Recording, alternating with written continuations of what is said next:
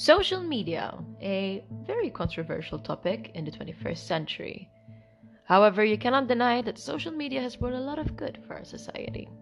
It has reunited families, friends. Some people have found their organ donors through social media.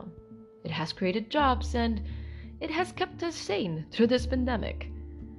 However, as Sophocles has once said, nothing enters the life of mortals without a curse.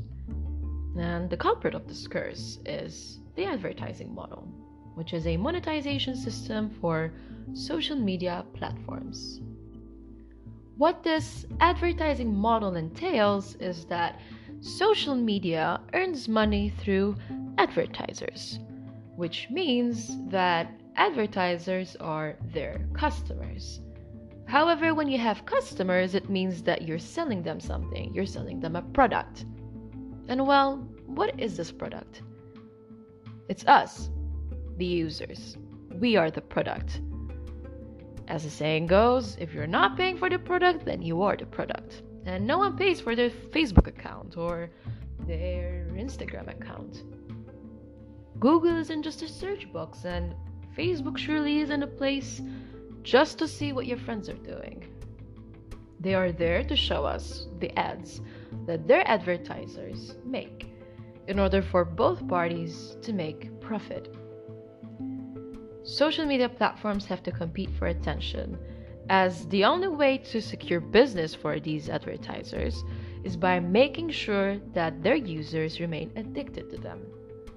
This is achieved by creating their platforms in a way that promotes both engagement and growth. This addiction is creating a big issue concerning mental health, since the only way that social media keeps us engaged has led us to isolate ourselves, as if we're like in a bubble. In fact, anxiety and depression rates among youths born in the social media era are constantly accelerating, as social media is only becoming more and more addicting. Another one of these social media platforms' aims is to gradually change their users' buying behaviors and perspectives in order to manipulate them into feeling like they need whatever their advertisers are selling.